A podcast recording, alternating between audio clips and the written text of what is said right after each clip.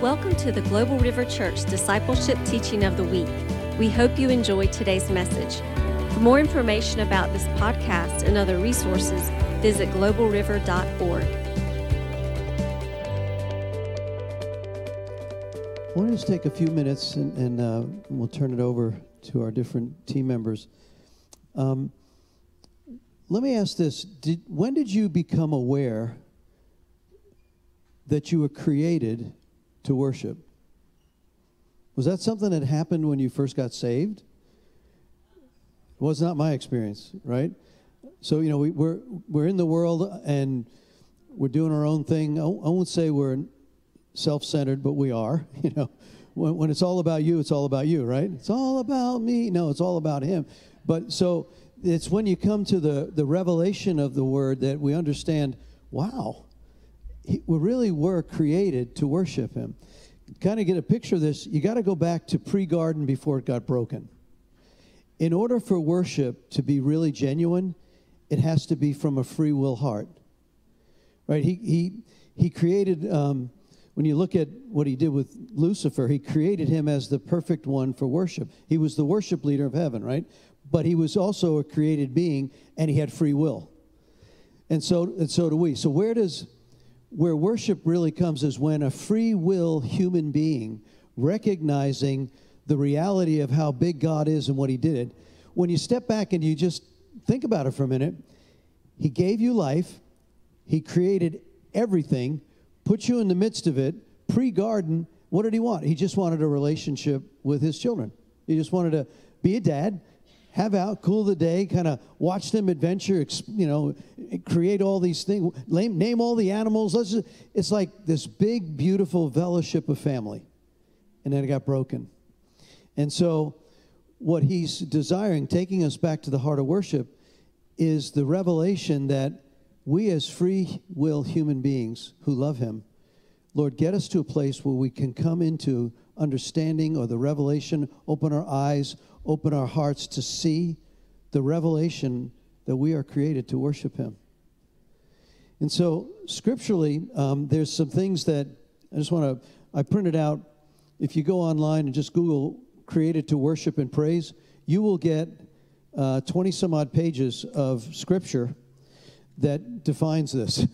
so I think it's real important. Uh, he's in there, right? I'll just a couple that I'll in Isaiah 43, 21.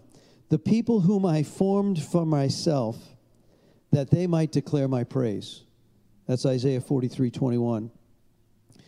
Our Spirit of Truth Dancers team is this one is the hour is coming and is now here, John 4, 23, when the true worshipers, that must mean there's not true worshipers, right? So that the true, the hour is now here, the true worshipers will worship the Father in spirit and truth, for the Father is seeking such people to worship him. So he's seeking the true worshipers who will seek him. Isaiah 43 7 Everyone who's called by my name, whom I created for my glory, whom I formed and I made. Welcome, our youth group. Praise God. Good to have you all with us here tonight. Look at that. Yay, God. We're so glad you're here. This uh, other scriptures that was says in Psalm 150, verse 1 through 6, it says, Praise the Lord, praise God in his sanctuary, praise him in his mighty heavens, praise him in his mighty deeds, praise him according to his excellent greatness, praise him with the trumpet sound, praise him with the flute, praise him with the harp, praise him with the tambourine, praise him with the dance. Is there anything left? Praise him with the strings, oh, and the pipe. Praise him with the sounding cymbals, praise him with a loud clashing cymbal. So when you look at this um, over and over again, he's declaring, I just want to be a dad, and I just want you to know I made everything for you, and I just want you to acknowledge me. Now, I want to digress for a moment. He gets really ticked off with people who won't worship him. Romans 1, God's anger Verse 18 God shows his anger from the heavens against all sinful, wicked people who suppress the truth by their wickedness. They know the truth about God because he made it obvious to them. For ever since the world was created, people have seen the earth, the sky, everything he made, all the invisible qualities, his eternal power, his divine nature. So they have no excuse for not knowing God. Verse 21 Yes, they knew God, but they wouldn't worship him as God. And then he goes on, and it's a really ugly story about what happens when people refuse to worship God. There's a progression of sin, a degradation down the rabbit hole that happens that becomes really, really bad. And then at that point, he says, I'm done with you. I give them up to a reprobate heart. Their hearts get so hardened and so cold, they refuse to acknowledge him as God. He releases them and has nothing to do with them. It's a really sad story of what will happen to those who refuse to acknowledge and worship the King. let me let me end on a positive note, then I'll turn it over. Psalm 95 6 says, Come and let us worship and bow down, and let us kneel before him, our Maker. Revelation 4:11 Worthy are you, O Lord, to receive the glory and the honor and the power, for you created all things, and by your will they existed and were created. So I think part of the wisdom of the revelation of God is that we really need to position heart and mind to understand that He made everything, He created me, He's created all these opportunities. It's His air, it's His water, it's this heartbeat, it's this breath that I now take. It's my understanding all comes from the created glory of God. And if you'll come to that revelation, it's really not so hard to want to worship Him. Amen. And so I want to turn it over to our guys. Let's pray. Lord, I thank you for our amazing worship teams. We have really many, many gifted, talented people that all the way from the musicians, the vocalists, to the um, AV sound, the cameras, all of them create a, an environment that induces our worship. It allows us to worship. So, Lord, we want to create that kind of environment where uh, it's a platform by which we can enter into that place. And I just want to thank you, Lord, for what you're doing here. Just leave you with this one thought. If you turn on some terrible music, some death music, some stuff that is just filled with really garbage, the lyrics of it, it impacts your spirit. We've preached on the, the impact of faith and what happens when you put yourself in that kind of environment. But I'll be in my home, and if things are kind of heavy, I'll go and I'll turn on Waymaker, Miracle Worker, or I'll turn on uh, an, another song where it's just like heaven invading earth, and all of a sudden you can feel the whole atmosphere shift in the whole house. There's a real message to that for our young folks. You can try this. Um, I don't want you to listen to bad music, but there's there are scientific experiments that have been done that if you take a plant and you bombard it with death music, it will die. You take that same plant and you put it in an environment of praise and worship music, it'll flourish. And so there's something about the environment of praise and worship that is life giving.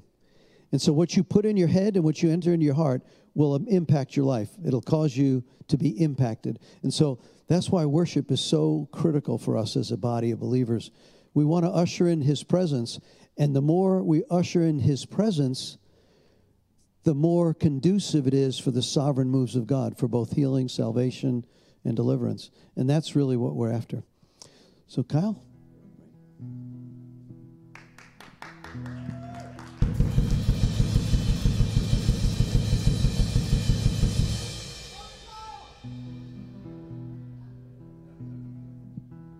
That was quite the introduction there. Praise the Lord. Amen. I mean, I'm coming to this, first of all, to learn, and I have to say, um, you know, Pastor just laid an excellent foundation. And the past few Wednesday nights, um, Mary Esther did an awesome job.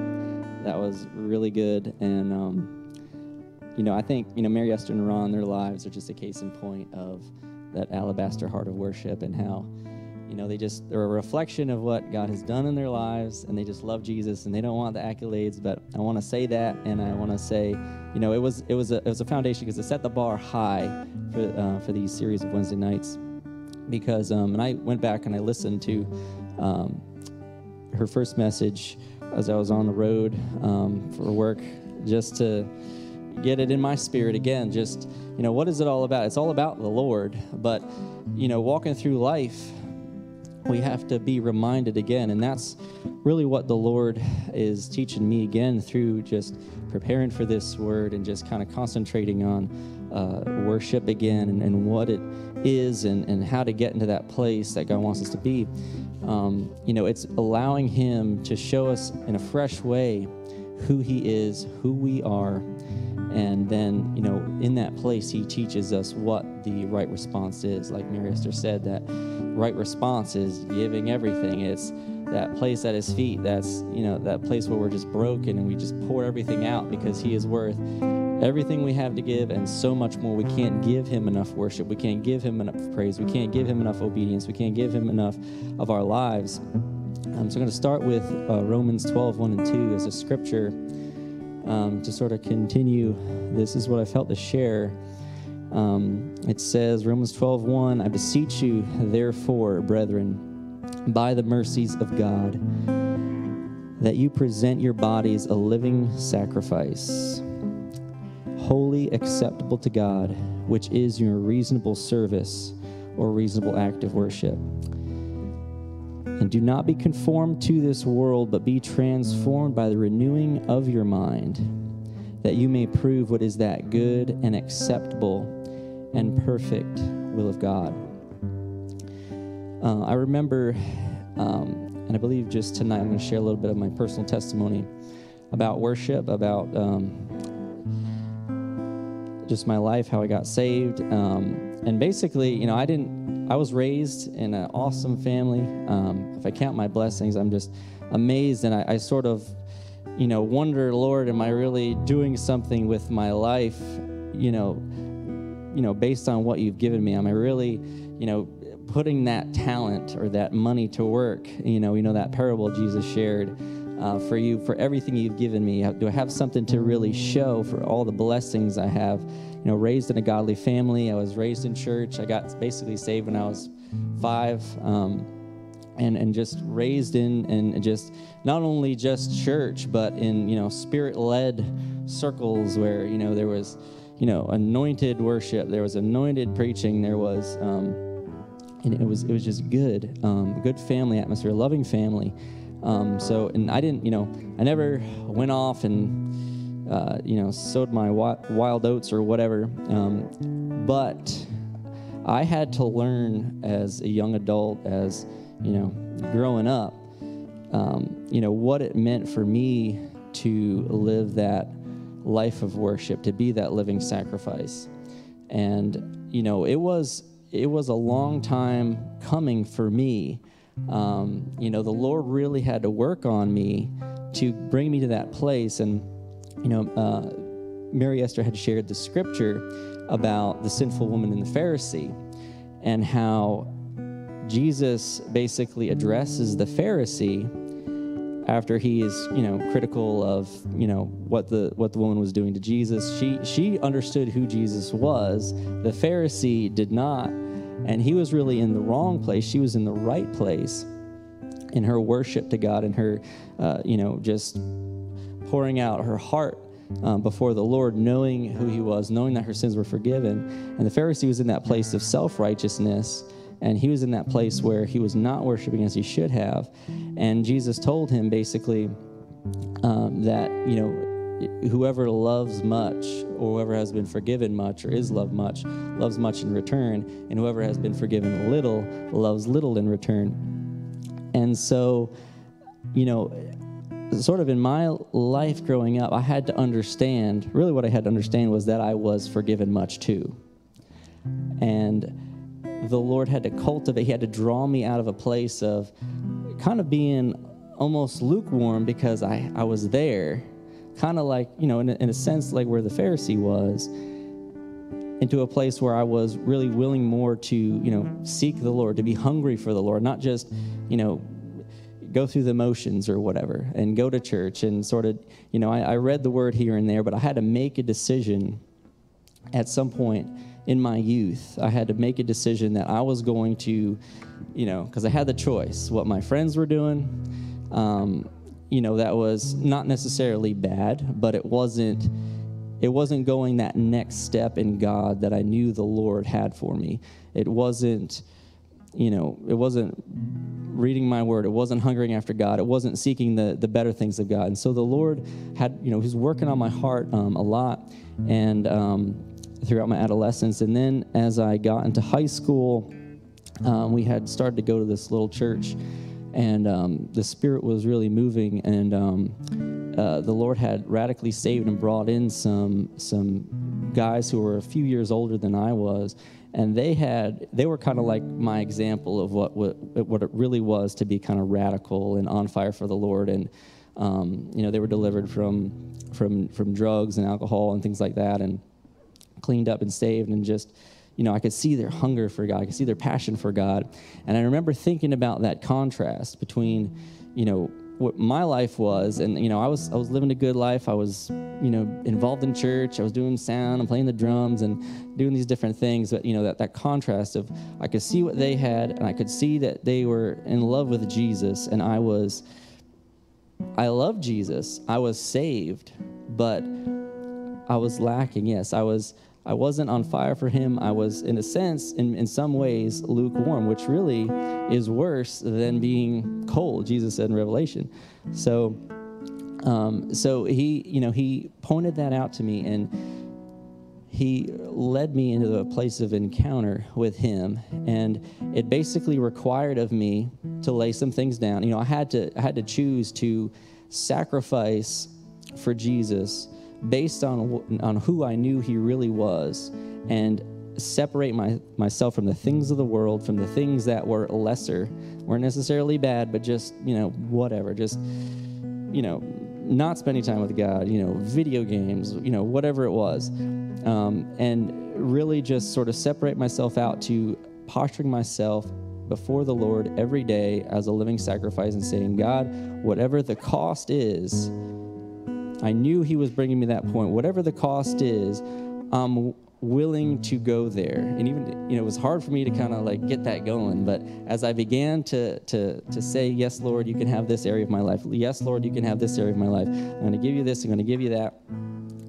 The Lord began to reveal to me a deeper revelation of Himself and show me, you know, just how great He was, just how much He did love me, and um, and that that place of um, of intimacy with God, that place in my relationship with Him that was just uh, where He was encouraging me, and I was hearing His voice and um, being shown things by the Lord, and having you know those cool spirit things happen when when God just you know touches you and blesses you, and like you know the times when He wakes you up and it's three three three on the clock and all that kind of stuff.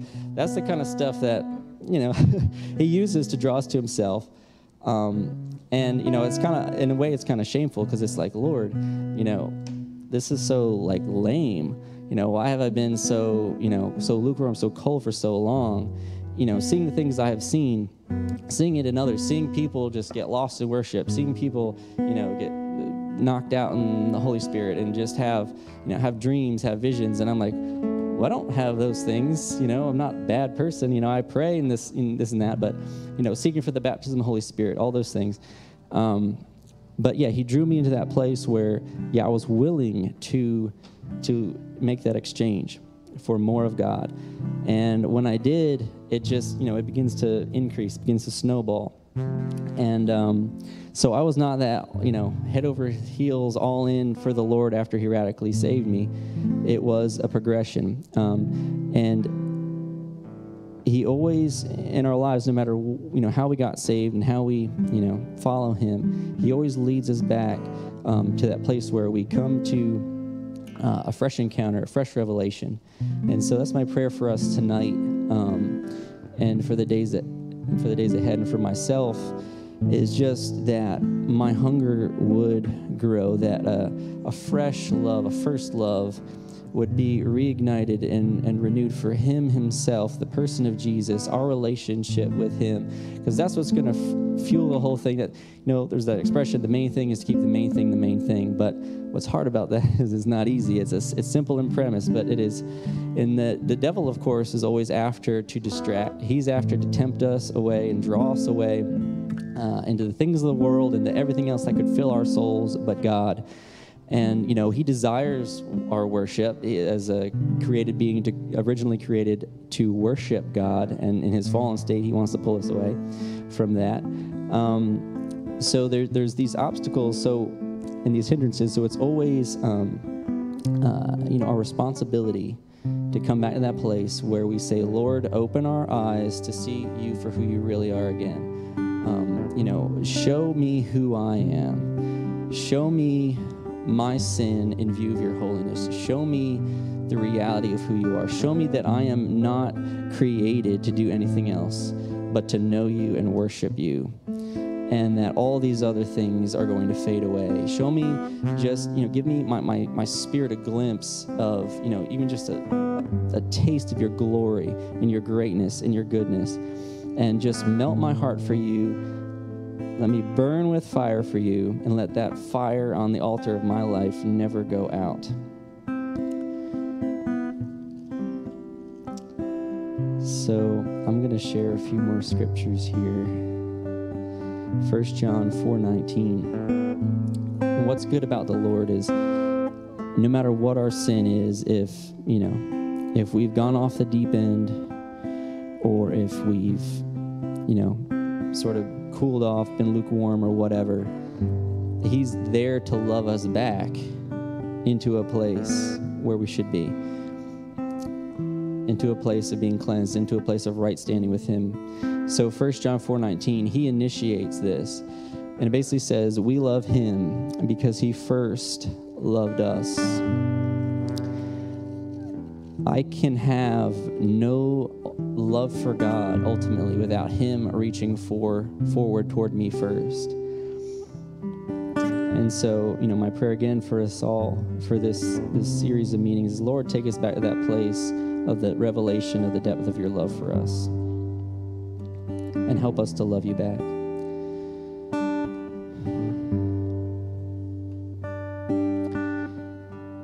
And then Matthew 13 22. It talks about, it's the parable of the sower. It's a very f- familiar parable about the Lord comparing the sowing of seed to the sowing of the gospel and the word of God. But in verse 22, it talks about how the cares of this world, when Jesus is explaining the parable and the meaning of it, um, that the weeds and the thorns that grow up alongside this, the good seed of the Word of God that is sown in our hearts are the cares of the world, the deceitfulness of riches, and the desire for other things entering in. Those things choke the Word. Um, those desires for other things um, you know, there's things that we need to sacrifice. There's need, there's things that we need to, to set aside in order to uh, in order to gaze on the Lord and His beauty, in order to uh, have more of Him. But when we do, the exchange is always so awesome. It's always so worth it. And then another one just from First John, a few verses up, 416. It just says, and we know, and we know and have believed the love that God has toward us. It's sort of a statement of our faith as believers. John was sort of, under inspiration of the Holy Spirit, sort of summarizing the faith and saying, you know, and we know this is who we are. We know and have believed the love that God has toward us. It's real. God is real. He really loves us. And it's it's that revelation that defines us as believers. We know the love that God has for us. And we've responded to it. We love him back. So Lord, let us know that love in a deeper way, even more. And of course, Ephesians 1 17 about the spirit of wisdom and revelation. It was uh, what that song was based on that we sang. Spirit of wisdom, open my eyes. Spirit of re- revelation. Um, so you know that spirit of wisdom and revelation and the knowledge of him was something that paul prayed for for the ephesian church and it's interesting that the ephesian church was the same church later in the book of revelation that got the warning about um, about being uh, or leaving their first love and so um, but he you know he exhorts them in ephesians 1 uh, that the, or he, he's praying that the God of our Lord Jesus Christ, the Father of glory, may give to them the spirit of wisdom and revelation in the knowledge of him. Verse 18, the eyes of their understanding being enlightened, that they, that we may know what is the hope of his calling, what are the riches of the glory of his inheritance in the saints, and what is the exceeding greatness of his power toward us who believe, according to the working of his mighty power, which he worked in Christ when he raised him from the dead.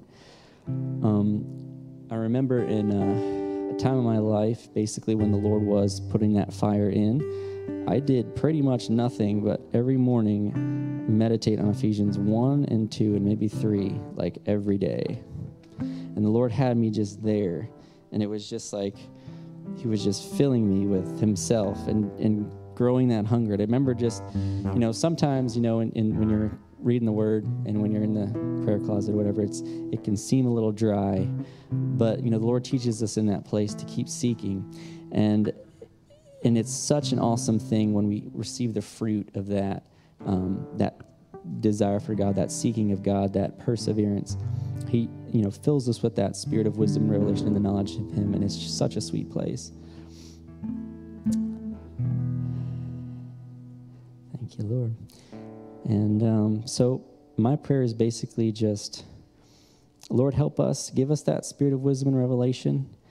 Um, help us overcome those things we know we need to exchange for more of you. So, yes, let's pray together before Jim takes it from here. Father, we do thank you, Lord, for who you are, Lord God. And it, we thank you that it all comes down to each of our lives individually and but between us and you, God. And it's not something that we're doing outwardly, but it's something inward that you look at, Lord. You're looking at our hearts. And we want to bring you more than a song. We want to bring you more than going through the motions. We want to bring you more than whatever our peers are doing. We want to bring you our hearts for us, our own choice. We want to make it personal more than ever before, Lord. Take us to a, a, greater depth in you, Lord, that place that you have for us where we follow you, Lord. Where we don't, you know, say like Peter, well, what about John? But we, we choose ourselves to follow you no matter what's going to happen. And Lord, we thank you for drawing us to that place. Lord, we thank you that your love is never failing, Lord, that you've come and you've loved us Lord, even in our sin, you died for us to purchase us salvation and to bring us into a place of right standing with you where we love you more perfectly, where we love you like you love us, and we love others like you love them. So, Lord, we ask, Lord, just continue that work. Continue that work in us, Lord. In Jesus' name, we praise you. Amen.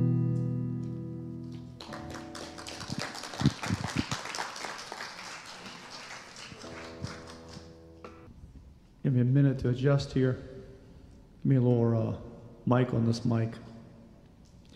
My background is military in my family, and uh, so if I use a few more military terms than most, just forgive me. I see we have some youth out here tonight. Beautiful thing. Wow. Um, Ephesians 5:19 says, addressing one another in psalms and hymns and spiritual songs, singing and making melody to the Lord in your heart.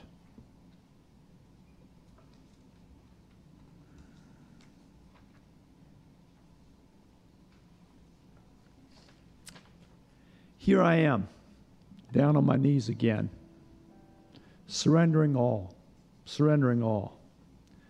Find me here Lord, as you draw me near, desperate for you, desperate for you, I surrender.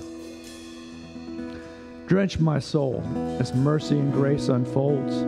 I hunger and thirst, I hunger and thirst. With arms stretched wide, I know you hear my cry. Speak to me now, speak to me now. I surrender, and I want to know you more like a rushing wind. Jesus breathed within. Lord, have your way. Have your way in me. Like a mighty storm, stirring within my soul. Lord, have your way. Have your way in me.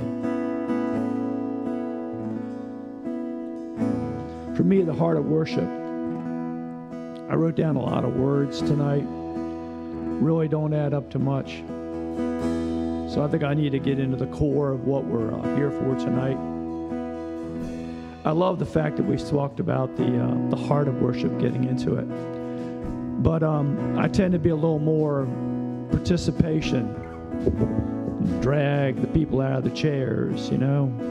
You want bad circulation to sit in your chair forever. Okay? So we don't want bad circulation. So I am looking for three volunteers. So somebody raise their hands. You're there, you're caught. I need a youth. I need a youth. You're caught. You're caught in the back. You're there. And I need a youth. I need a youth to raise a hand. Come on, man. You all can't volunteer at once. You. You three, come on up. Come on up, three volunteers. Come on up. Come up front, up front.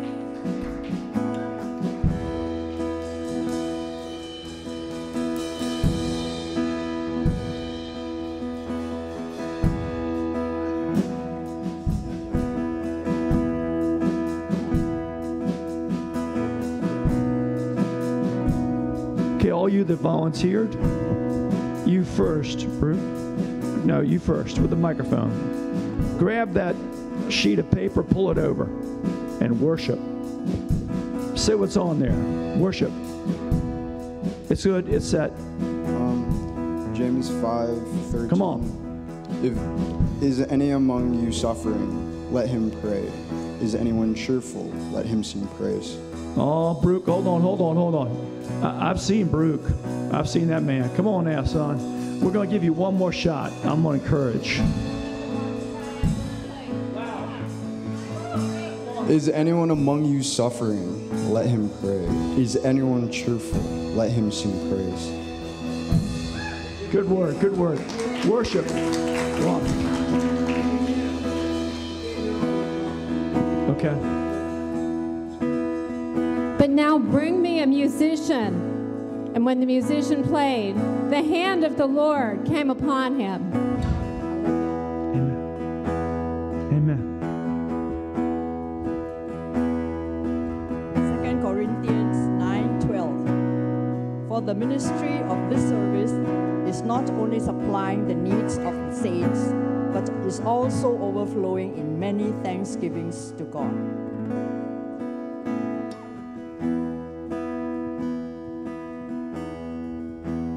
Second Chronicles 5 12 through 14. And all of the Levitical singers, Asaph, Heman, and Jeduthun, their sons and kinsmen, arrayed in fine linen, with cymbals, harps, and lyres, stood east of the altar with 120 priests who were trumpeters. And it was the duty of the trumpeters and singers to make themselves heard in unison in praise and thanksgiving to the Lord. And when the song was raised with the trumpets and cymbals and other musical instruments in praise to the Lord, for he is good, for his steadfast love endures forever. The house, the house of the Lord, was filled with a cloud, so that the priests could not stand to minister because of the cloud, for the glory of the Lord filled the house of God. That was the one I feared the most. oh, Lord, I love you so much. Um, that last one talked about the fact that the, the temple of the Lord got filled with a bunch of people, and the Spirit of God came down so much, so much. Hold up, stand up there. Stay, stay there, stay there. Stay, stay so much that literally nobody could do anything. Isn't that wonderful? Man. No, no, no. I want you to pick up. Uh, no, no. I, it's all good. It's all good. Thank you. Thank you. But tonight, you all have all worshiped.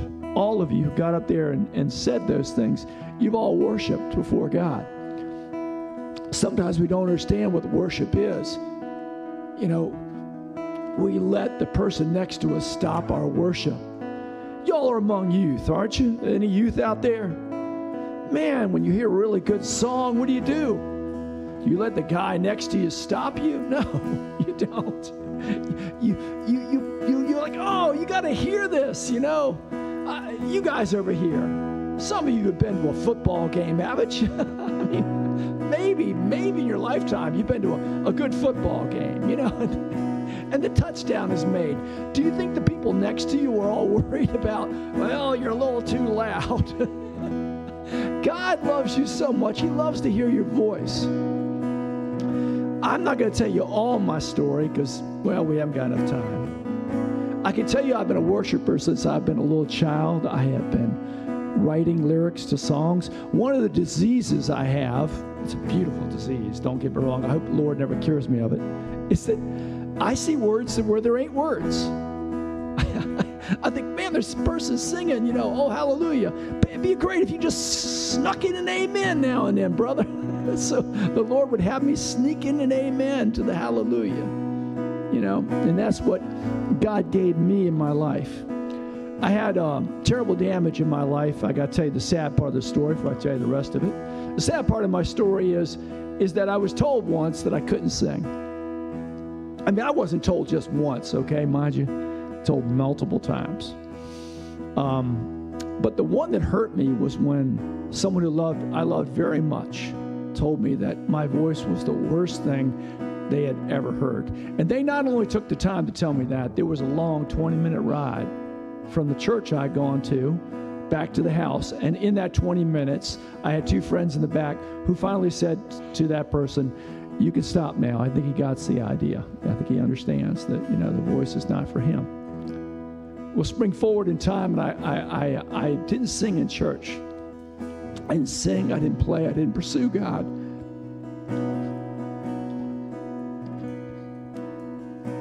My heart was crushed. And again, I'm talking to the youth, okay? Your heart ever been crushed? Sometimes you didn't even know it, man. And so I went to this church that didn't, they didn't care. Like, come join us. Come be part of worship. And I went out and I was in the choir. and the Lord has such humor. I thought at one point I could sing, you know, because I started sounding really good, man. I was like, Lord, you must love me to make my voice sound this good, and I'm this bad. How can it be?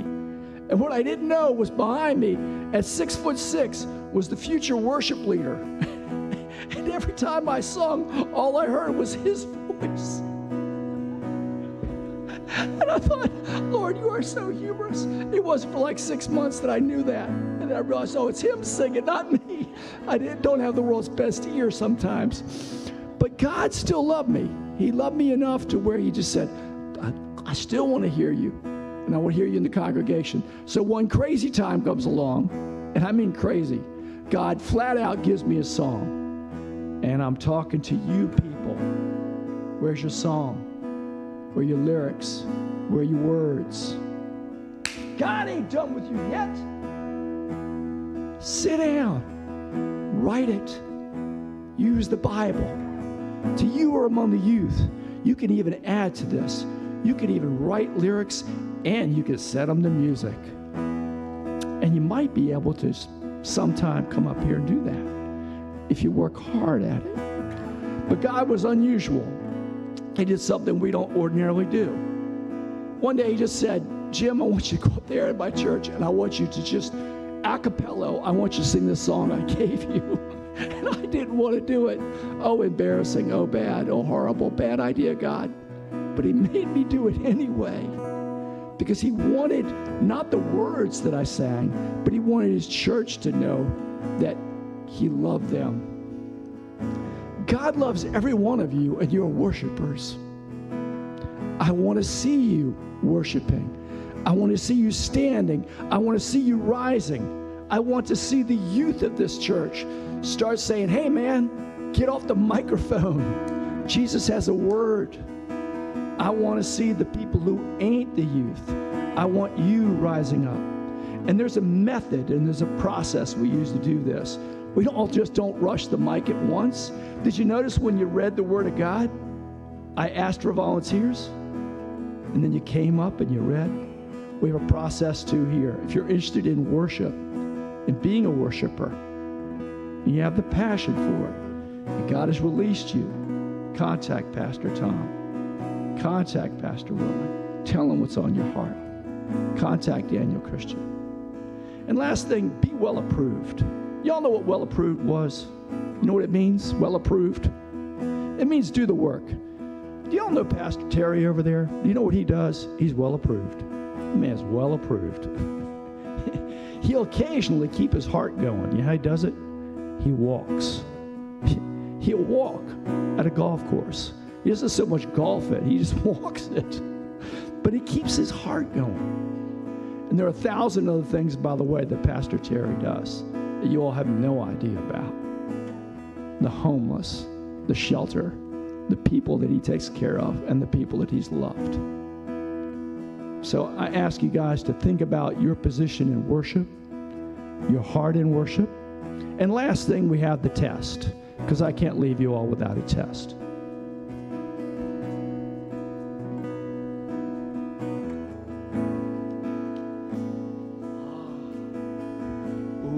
Here's the test. I hope you all have been listening. Okay. Got to raise the hand if you want to be heard. Okay. Name for me a musical instrument in the Old Testament. You start, go. The harp. All right, the lady says the harp. No one else can say the harp. All right, go, Ron. What do we got? The flute. All right, it's barely in there, but we'll take it. Yes, yes, very good. What, was that, what do you got over there? The trumpet. Who has not? Oh, look at this. Oh, we got Brooke. Come on. What do you got? The lyre. Which liar are you talking about? The person who didn't tell the truth or the one next to the harp? The lyre, by the way, was the assistant to the harp, like the bass is to the guitar. It was just a lighter version of it. What else we got out there? Come on. I know you're all thinking. Come on, what else we got? Uh, all right, you're right. The harpsichord's not in there. Go ahead. The tambourine. The tambourine is in there. By the way, the tambourine was also known as the frame drum. Okay, what else we got? Come on, come on. What other musical instruments do we have? The what? The who? What? The drums. Very good. The drums were there. How about it was a horn and they blew it? The shofar. Hey, hey, 20 points to you. How about this one? How about the tiny little things? You know, ching, ching, ching, ching. The cymbals. All right. All right. You know, it's, it's like, you know, cymbals. All right. Now, what about this one? It goes like this. The bell. The bell was part of the Old Testament and New Testament uh, thing there. All right. The trumpets we know about. How about this one? Anybody can guess this? All right. This is a tough one. What am I doing? I'm no, tr- well, I would be trying. I'm shaking. So they had shakers and rattlers. The original shakers and rattlers. They they weren't that good. Um, and uh, you guys got about all of them, but there's one that you missed. I can't believe that you all missed this one. What? The zither? The xylophone. Was that the xylophone? The zither. No, that wasn't it, though. There's a major instrument. In order to find out this instrument, you all must stand. Everybody, stand up. Stand up. We're about to find out what this instrument is. It's an amazing instrument. You all all missed it. What did you say, Pastor Tom? The voice. All right. You ready? On a shout of uh, on the count of three, let's all say hallelujah, and you can even sing it. You ready? One, two, three. Hallelujah!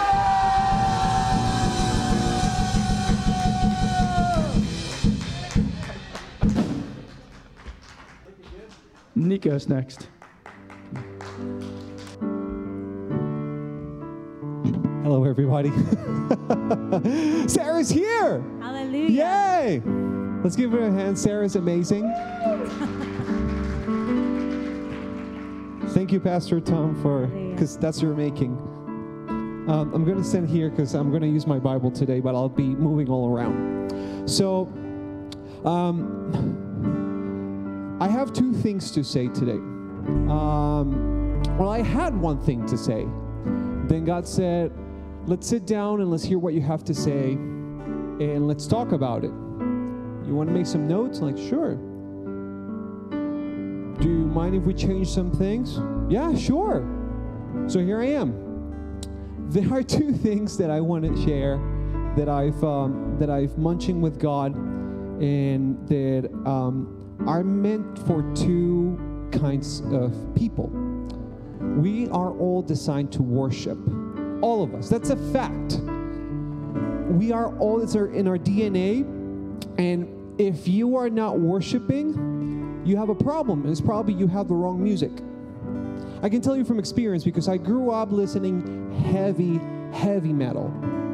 The most wonderful, powerful heavy metal, and it was 100% scripture. So imagine the Nico going through puberty, all those hormones growing up, and all that I'm singing is Isaiah 40 31 and a double bass. That was great. My parents were a little bit uh, preoccupied at first, but then I showed them the lyrics and they were fine. So if you're having trouble with what you're singing, try change music. So the first thing that I'm going to do is this. And this is going to go to the Levites. There are two kinds of people. There are many kinds of people that are described in the Bible, but I'm going to focus on two us as the people and us as the Levites. You may have a call to be a Levite. You are designed to worship, but you not you might not be a Levite. You might not exercise that role at certain times. Let me say that again. You are 100% called to worship. You don't need a title. That is part of who you are. However, God didn't give us a bunch of hints. He gave us a beautiful body with different things that do different things.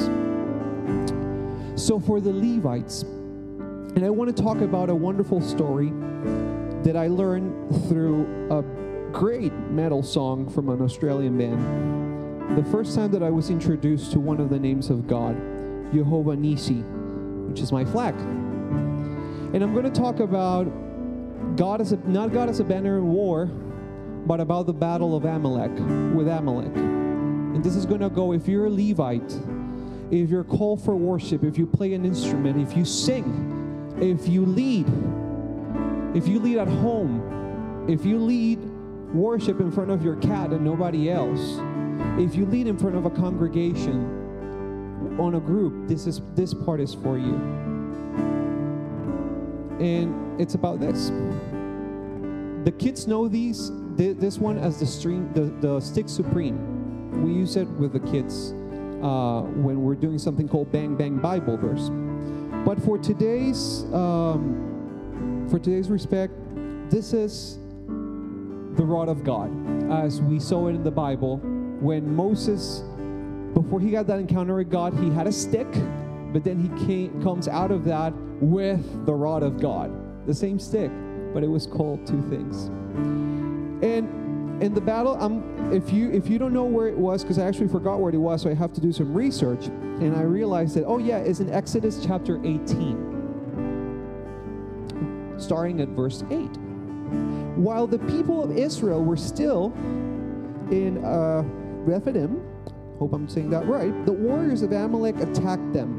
Moses commanded Joshua, Go and choose some men, go out and fight. Tomorrow I will stand on the top of the hill, and with the rod of God in my hand, you'll see me up there. I'm paraphrasing, by the way. And as you see me with the rod of God in my hand, we will be victorious. So a battle takes a long time. And our, uh, Aaron and Ur were with him. Who were Aaron and Ur? They were leaders. They were leaders. And at that time, God had Moses raise the staff, not Aaron, not Ur. Moses became tired. So, because he had two leaders, all right, you're the leader, you're here to support me, go ahead and take the staff. We're all together in unity. No. And this talks about us as Levites. Because us as Levites, worship cannot work if we don't understand who has it. And that's a huge problem that we may encounter if we as leaders, as worship leaders, as Levites, don't recognize that someone else has it, we're going to cause the battle to be lost. Unfortunately. And I don't want to sound too ominous, but this is serious. Because there's something that is going to tie the two groups that I'm talking about together in His honor. Why I was so happy, and I'm going to throw you guys under the bus today. I was so happy when I saw this lineup. Because in my heart, oh, by the way, hi, wife. I was requested to say hi. hi wife, and we were talking about this with Diana. And and I've said this to, to Sarah in front of many people, but all of, especially Jim, all of us, but especially those who are here tonight, have a unique talent to identify who has it. Because through a worship set, you might not have it. That doesn't speak anything about your character. God said, You're not going to have it tonight. But it's your job to recognize who has it. Because when you know who has it, you're not gonna there, you're gonna be there to support them. You know what? I got it. Don't worry. You're the leader, but we're gonna show here that we, I got you. Oh, I got it. Musically, that sounds. Let's do that. Awesome. It's gonna sound awful. I'm gonna do that on purpose. Can you keep playing? Oh, Sarah has it, but I had it before. But Sarah just ha- has it now. The Holy Spirit has fallen Sarah, but I had it before. So, you know what? Drum solo!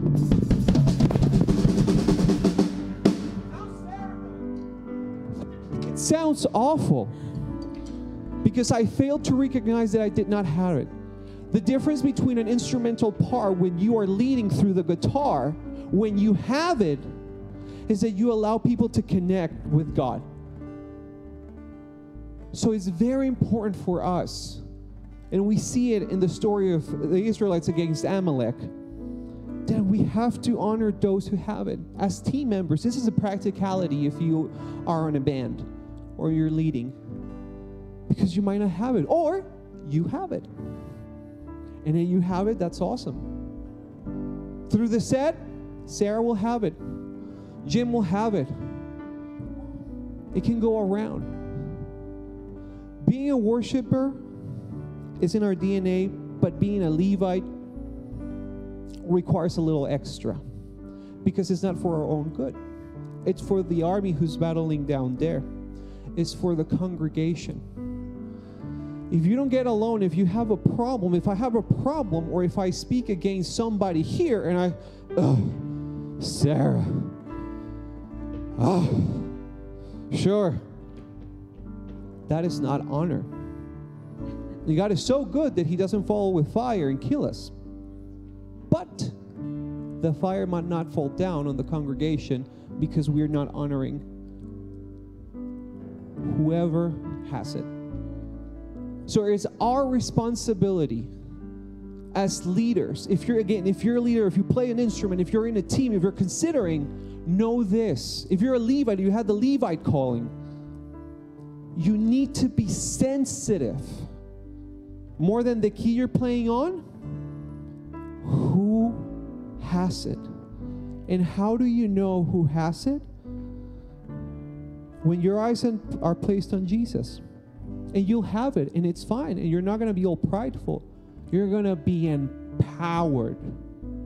And that empowerment helps others you will do. And I love this. Michael Thornton, my pastor Michael Thornton said this once. I will never forget. And is you end up doing more stuff without you knowing than when you're actually trying to do something. so be careful with your words. Remember that I told you that I sat down with God and He says, So you have something to say, right, Nico? Yeah. All right. Do you want to sit down? One of those things that He told me was, Yes, you got it.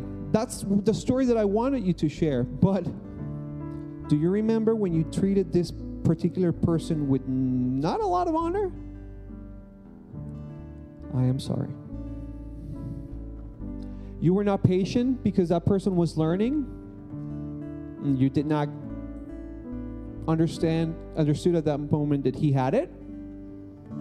You the, wanted the battle to be to be won, and you saw his hands going down, and you said, "Give me that stick," because we have a battle to win, and the stick has to go up. And that's not the stick only; it's whoever is carrying the stick. It's just not the stick.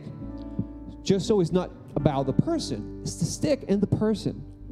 And I was like, God, I am so sorry because I haven't showed honor I did not show honor to this particular person. And I'm very sorry because I'm going to stand here on a platform tell this to everybody. And you had to bring this up because I made a mistake and I'm very sorry. Be careful Be careful what you speak about. Be careful on how you refer to people. You might not say it, but it might be here. But in, when it's here, you'll show it. I'll try to fake it so many times. It doesn't work. If you're not married, fix that because your wife will know. if you're married, you know exactly what I'm talking about.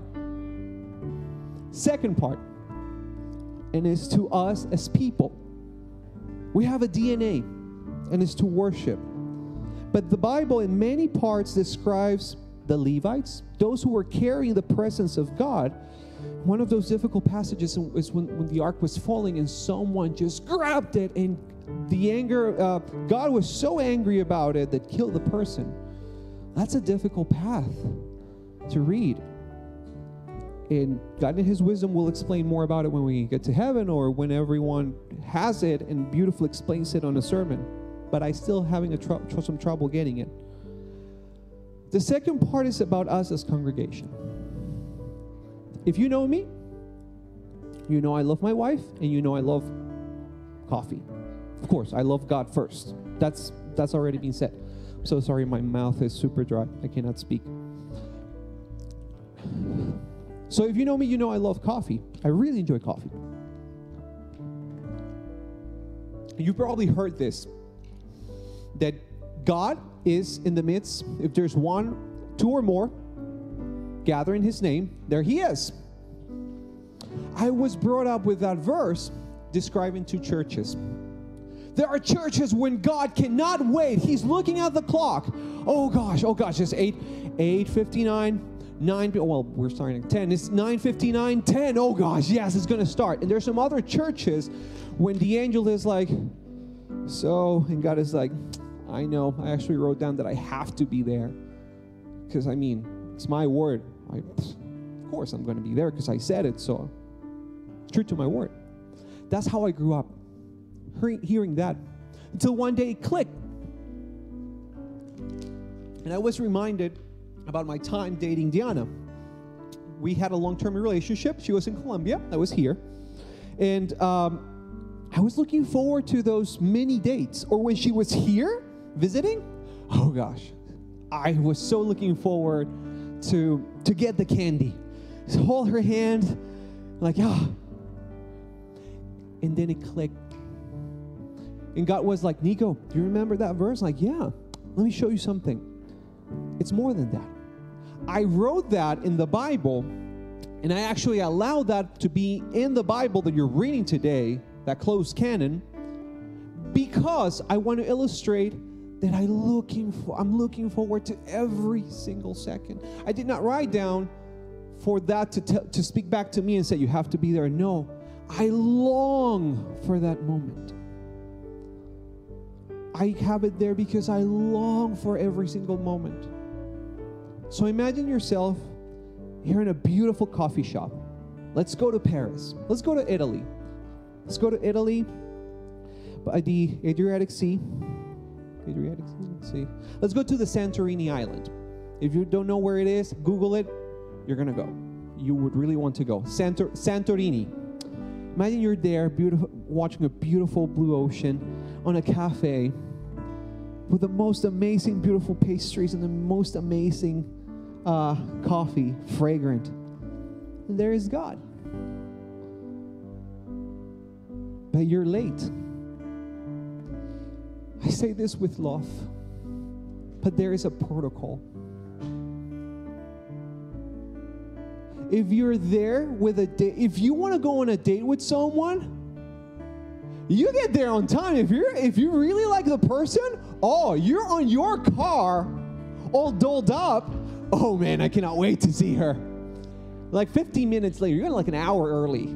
See if she comes she comes in. Oh, there she goes. I mean, you're there. It's the same thing. Yeah, write that down, guys. It's the same thing with God. And I say with this with love because I long for our culture as, as global church, not Global River, but as a global church to see worship as that.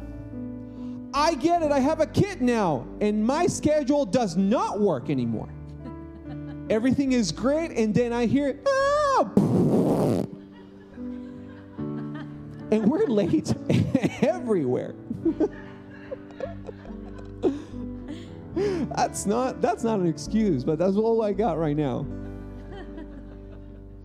Why is worship? Why are you late? Why are we late? Imagine you're there in time. Beautiful sea in front of you. You have the yachts, the birds, the wind, the salt, the pastries, the coffee, our beautiful God. And God is going to tell you how much He loves you. It's like He's going to ask the question. He's going to go and ask the question. Oh gosh, I remember when I proposed to my wife. He's going to go there. He's about to tell you how much He loves you. And it's going to change your life forever. And you're there. Uh huh. Whoa! Hey, how are Oh, you? So, I'm sorry if I'm being loud, but I'm trying to make a point. oh, yes. And guy's like, so are you busy? Nah, nah, nah, nah, you're fine. How are you? How was your week? Oh, I don't know you. Oh, you don't know me? Oh, I'm here. Vi-. There are moments when you're on a date with God. Guys, if you're not writing this down, if you're not writing the verses, you better bring up your cell phone because this is gonna this is gonna help you. Because I want you to be holy men. Oh, guys, that right there is a great example. They're they're gonna be watching. I'm talking about Richard Talker. So write this down, guys.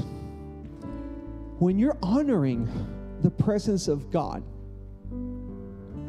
you're there to pay attention. I say this with love, but you can say how good your week was after the service.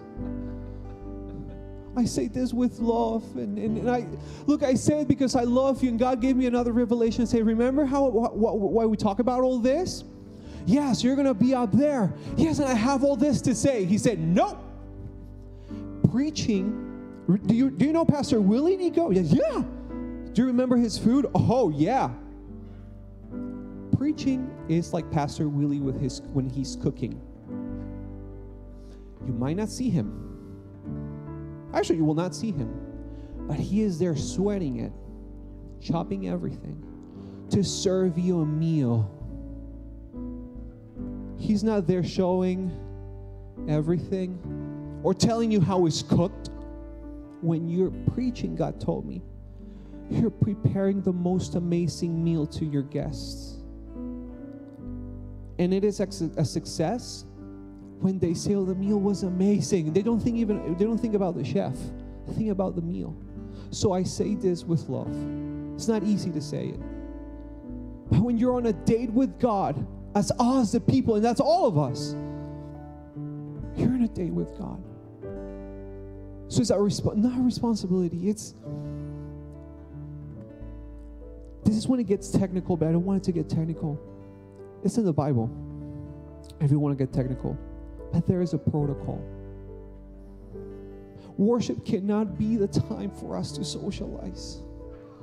I am so sorry. I love you, church. I love you.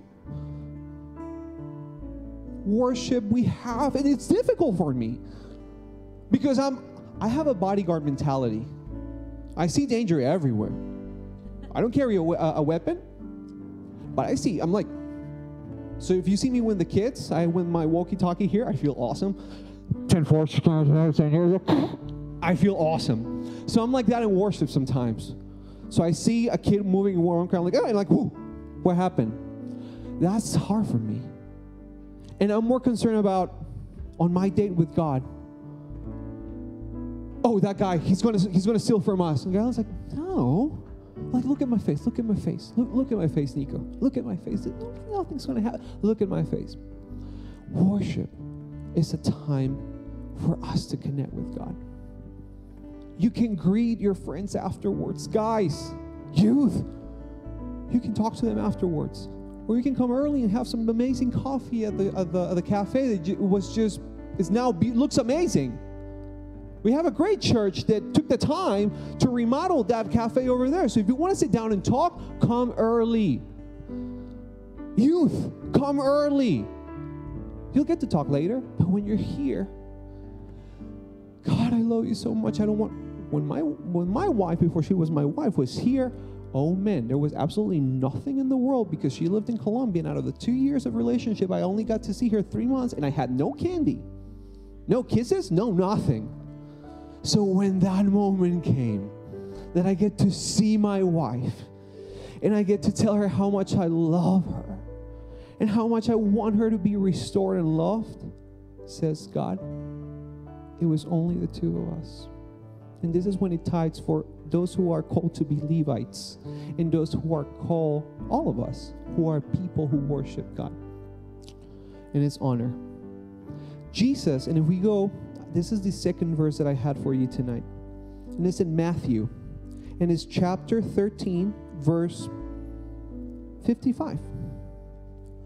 Then they scoffed, He is just a carpenter's son. And he know uh, when we know Mary, his mother, and his brothers, James, Joseph, Simon, and Judas. And all his sister live right here among us. Where did he learn all these things?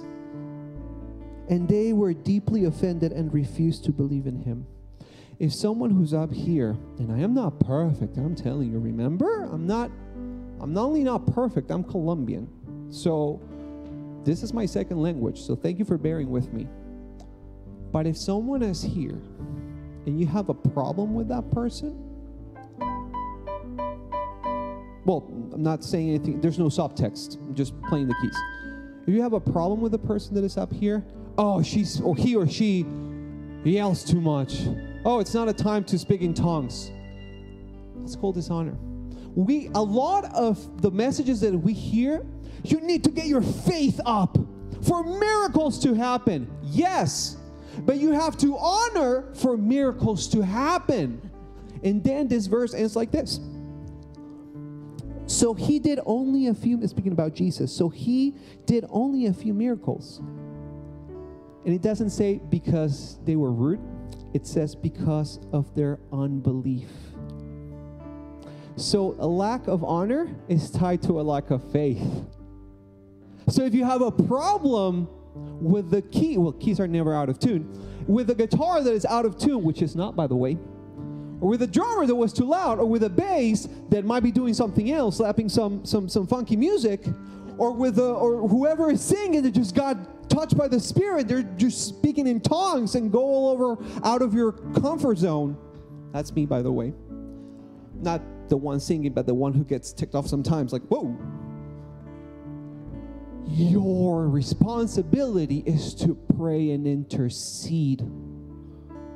If you don't get it, don't get offended. Intercede. Because when you're there, when I am here and there's something going on, or you see or you have the discernment that something's going on, you're up to intercede, to honor. And I want to challenge you this Sunday to sit down. If you don't like coffee, that's fine. You can drink tea. If you don't like tea, that's okay. You can drink fruit juice. If you don't like that either, whatever you want to have. But have that appointment with God. And let nothing, and that'll change you. And then you will follow the protocol without knowing you're following the protocol. And then we'll see a culture in our house, Global River Church, that is going to transform people as soon as they walk in in the middle of worship. We love you so much. I think we're good. Hallelujah. Amen. Give him a hand. Hallelujah. Hallelujah. So, if you guys could sing with me, What have I done to deserve you? Because Jesus said we don't have to do anything at all.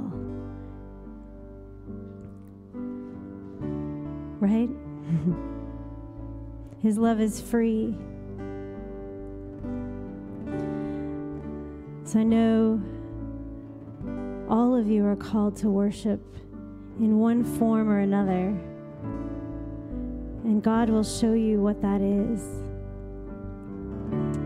As you press into Him, as Kyle's journey was not right away, right? It was gradual. Mine was as well. So even though the foundation is laid, we have to experience it for ourselves and those who input around us. It's layer by layer until it connects the mind, heart, will, and emotions. So, this is just a little song as I was on another layer of the journey to, to stepping into worship and leading in worship. I didn't know how to play keys at all.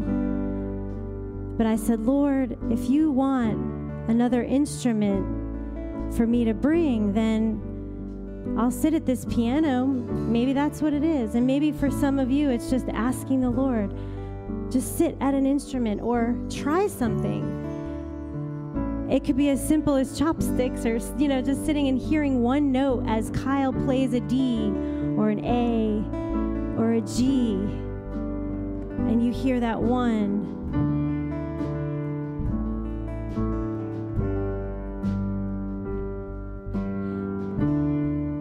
and you'll start to go to the rhythm of the king. But he'll speak to you in those little moments at home when you're reading your scripture and you're just trying to sing or find a word from him, how he wants to speak to you. And when I was asking the Lord, what day do you want me there? 7, 14, or 21? And he, I heard 7 or, four, 7 or 14, 7 or 14. And today, as I'm journeying here and I'm running behind, and I almost canceled last week, and he kept saying, No, seven, for whatever reason, seven is the day that you're supposed to be there. So I came, apologies for coming late. The team just kept it together as we were discussing what should we do? Should we do something different? Should I still come over the last couple of days? And they said, no, just come when you come because we're going to do this thing. We want to do this musical behind everyone speaking and add a layer instrumentally or vocally to what they're bringing. So I just thank you, Lord, for the honor to be here because we don't take it lightly at all. But Lord, we just thank you and we honor you because we get to worship you on this side of heaven. On this earth, we get to express and bring your revelation. God, your anointing breaks through from the heart, the mind, the will, and the emotions in a different way. And so when I sat at that piano and I asked the Lord, What would you have me bring, God? Years ago. he also said, Bring it today. These three simple, simple little chords D, A, G. And he said to me to just start singing to me. just sing to me, child. Just sing to me, child. So I said, What have I done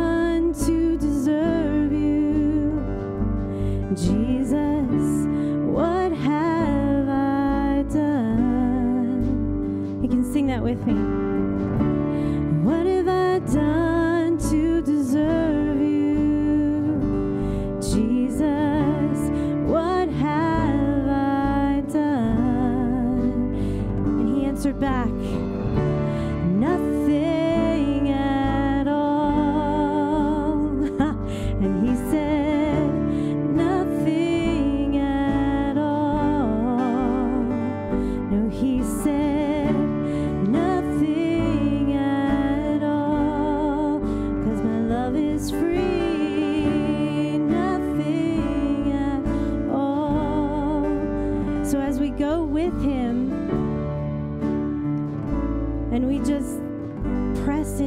Presence because it comes. No matter what we do when we call on him, he's chasing after us. Amen. He's chasing us, saying, Come, my child, sit at my feet after this busy day or As Nico said, taking care of the baby. No matter what, there's moments in our day where we can just say, everything else has to stop. Everything else has to stop so we can just sit at your feet, God. And if there's one thing as a worship leader, as Dad introed and said, you know, turn on that worship music. Turn on that that station, even if it doesn't have words and it's just music, Christian music. and let the atmosphere change and the posture of your heart will change. And he said, Nothing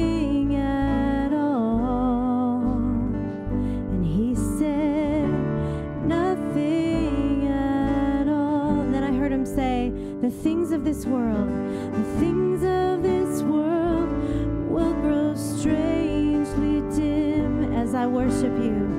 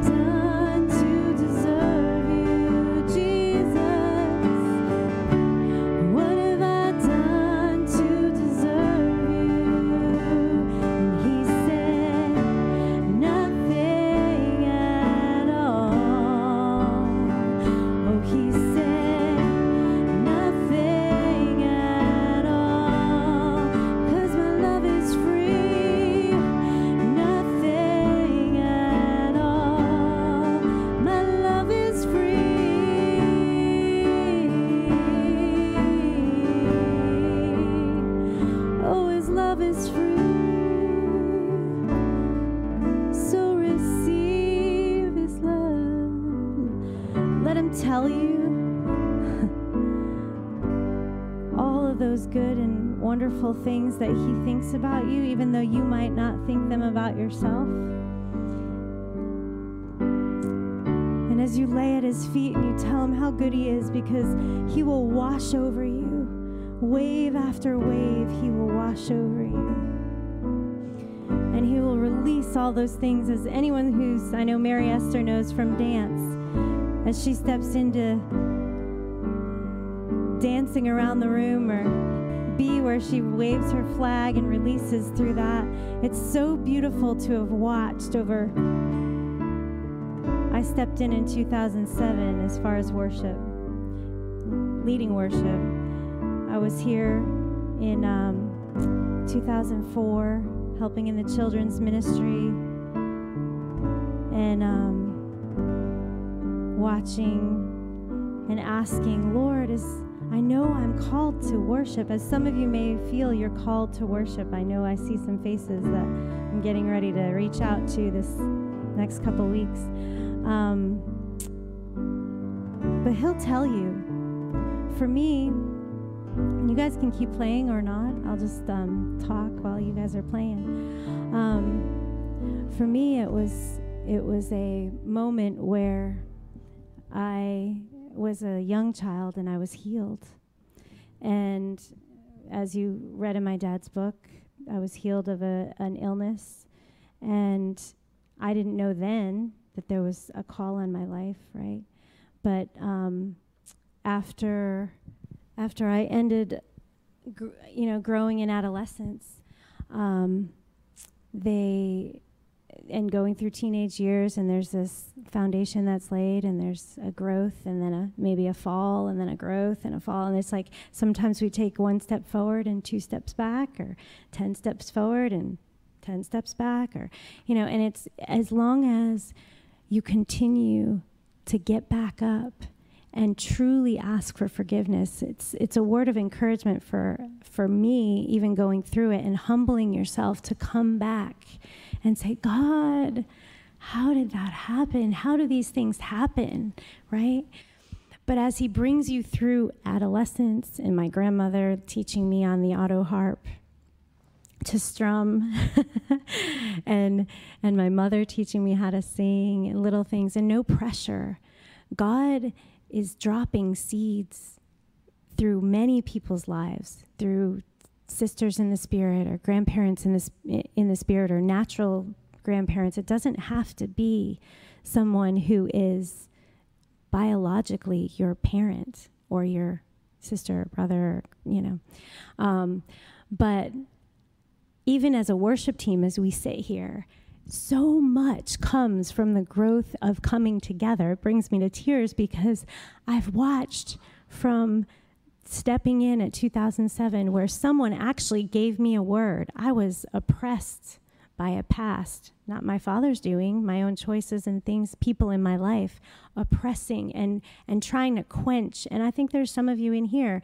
who there might be something going on or someone in your life who might be pushing these things down that you're actually called to you're called to. and so the enemy will try to get in there and take them away, snatch them out. But but God, right? So as we go through this and, and without getting long winded on every detail for me, the, the gist of it is there were these moments where you could hear it in your spirit. I'm called to worship. I'm called to sing this. The secular world would love to grab you and get you singing in that direction. It's just this tiny little veer in that direction, right? And you're way over here. Um, so, my point in saying that is as I came, I knew that Wilmington was a place for me. So, sometimes it's a place you need to be in an atmosphere to grow. And so I grew coming here. I walk into the sanctuary and I'd be hit with worship and I'd just cry. and I know Erica said that when she first came. I would just cry and it was this release of the junk you know? This presence of the spirit brings that and he re- he helps you to release that. And so as that happened and then I, and then I sat in here and I said Lord am I supposed to do worship? Like I don't know. I feel like I'm supposed to sing. There was a woman that came and she actually came over to me and confirmed it. I actually said to the Lord if there are three things, and this will help you too. Um, confirmation. You don't have to wait forever. Step in, right? Do something. As they were in, Brian Starley was saying, put legs on that. Put legs on things. If you feel something, try something and see what you what the Lord shows you in that. So I said, Lord, I need a big sign. because as a worshiper, a lot of times, as a worship leader, let's say in voice or uh, when you're on a platform in any way. It doesn't have to be that, it can be anything. Um, there will be this place of, um, oh, people are going to think it's about me. I'm just going to, and the enemy will use that too. Now, yeah, there's places where you might need to get a little more humble or get a you got to get perspective and that's something that uh, some people deal with and some people don't but the enemy will try to use that to hold you back too and so there's enough seasoned worship leaders here that can really encourage you. And that's something that I love about our team right now is everybody is an encourager. There's not there's not this jealousy. It's we we champion, as Nico says, we champion each other's part, you know, strengths. And we're okay with talking to the people about things that we need to work on. Um, and so anyway, when I stepped in, I said, Lord, I need a big sign. I need a sign that says, you know, I'm supposed to, and I didn't, I was, you know, learning uh, a lot of different ways of how God speaks to me at that point. And we're all learning as we go that He speaks louder and louder, or sometimes quieter, but you hear Him louder. um, so He had a woman come over and say, I believe you have a song. Now, at that point, in 2006 or 7 i believe it was 2007 there wasn't prophetic worship in this we weren't really doing that. So it was this really scary place for me because i felt like i was called to do that but i didn't know what it was. And she handed me the mic and she's and there was a bunch of girls and and it was a wednesday night and i knew i was supposed to sing beauty for ashes something about beauty for ashes. I didn't know the song i only knew parts of it. Anyway needless to say it impacted I saw the move of God in that moment as I released it. That was the first step. Then it was, Lord, okay, I don't want to leave the children's ministry to step into worship. And Kenny and Heather at the time were leading the kids, and they said they didn't know that that was my heart to the Lord. And that weekend, they called for people to step into the children's ministry. And then people stepped up. And I went, okay, well, that takes care of that, Lord. And then the next thing was I went away for a weekend with a friend of mine to go into this um, weekend meeting, and we got closed out because it was over full, even though we registered. And I'm like, Lord, this was supposed to be an adventure. What's going on? So we said, okay, Lord, where do you want us? Well, 10 minutes from where we were was a Morning Star uh, church. And I had never been. And I said, you know what? Let's go ask the hotel girl. Even if we're just here to let her know where that Morning Star is, let's go visit one of our brothers or sisters in Christ. Let's go check out that church. Let's go do that today. And we go into the hotel and we ask them to please pull up because we didn't, at that time, I didn't have GPS on my phone. I mean, we used maps at that point. so, so, I went in and I said, Can you pull up on your computer where, she's laughing, where uh, this Morning Star church is? And they said, Oh, yeah, sure.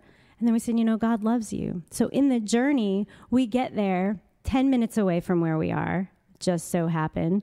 And we and those are the moments of God, right? We walk into the church and as we sit down, there's a word of knowledge given or words given to my friend and I, and we journal for each other as we were sitting there after the service.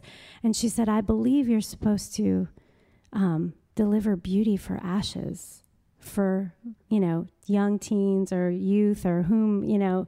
And I broke because it was all a succession from that Wednesday through that Saturday. I was like, whoa, okay. Only God knows these things. So that was the first step in this house, stepping into worship. And and there's so much more that came from that. But I say these things to put a fleece out there, ask God what it is, and He'll He'll be faithful to to show you. He will always um, bring you through no matter what.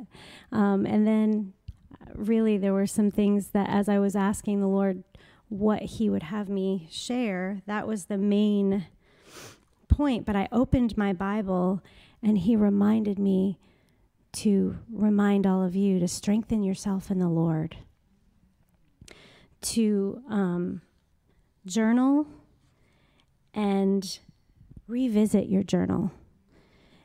I know in many times when we listen, I listen to my dad. He journals a lot. My grandmother journals a lot.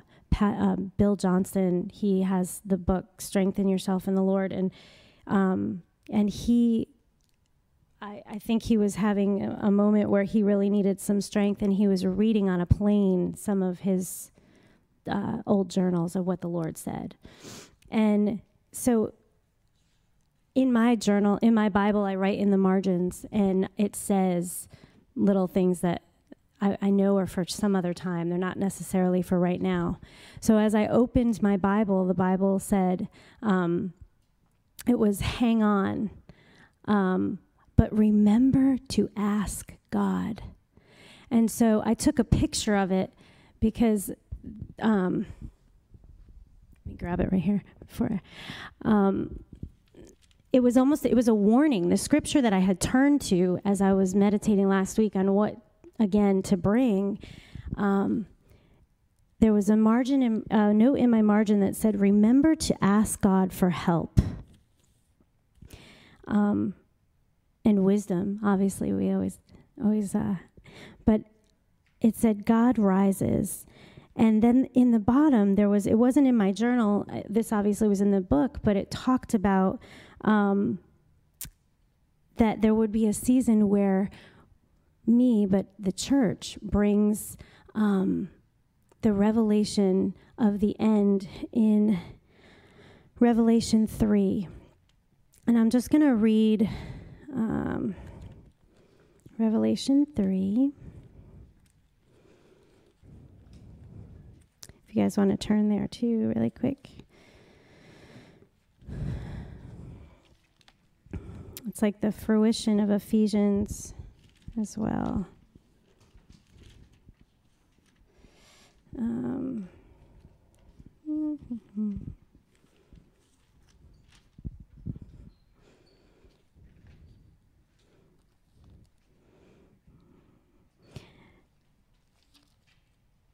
says, Write this letter to the angel of the Church of Philadelphia. This is the message from the one who is holy and true. He is the one who has the key of David. He opens doors and no one can shut them. He shuts doors and no one can open them. I know all the things you do, and I have opened a door for you that no one can shut. You have little strength, yet you obeyed my word and did not deny me.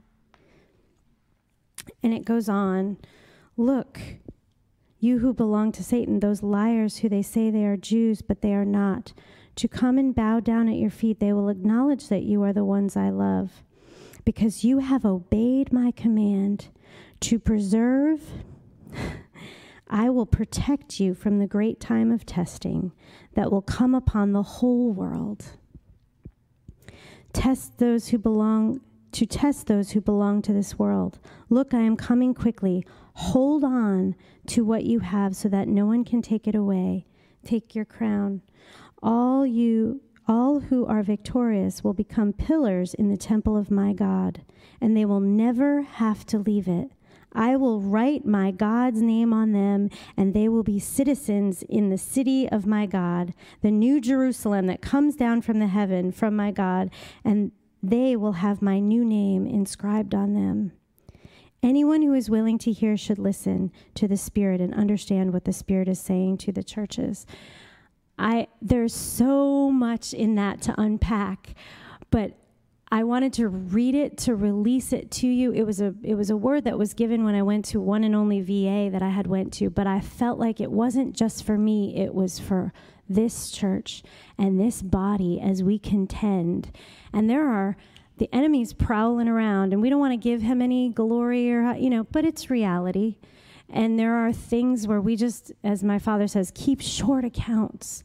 Hold tight to the word. Hold tight to the lord. Um, ask him. Don't forget to ask him. The warning that was in that scripture was was a warning because someone had failed and you know to to ask the lord. It was i believe um, um, I, f- I'm, I have to go back to see, but it was a warning because there was a, a, a fall from someone.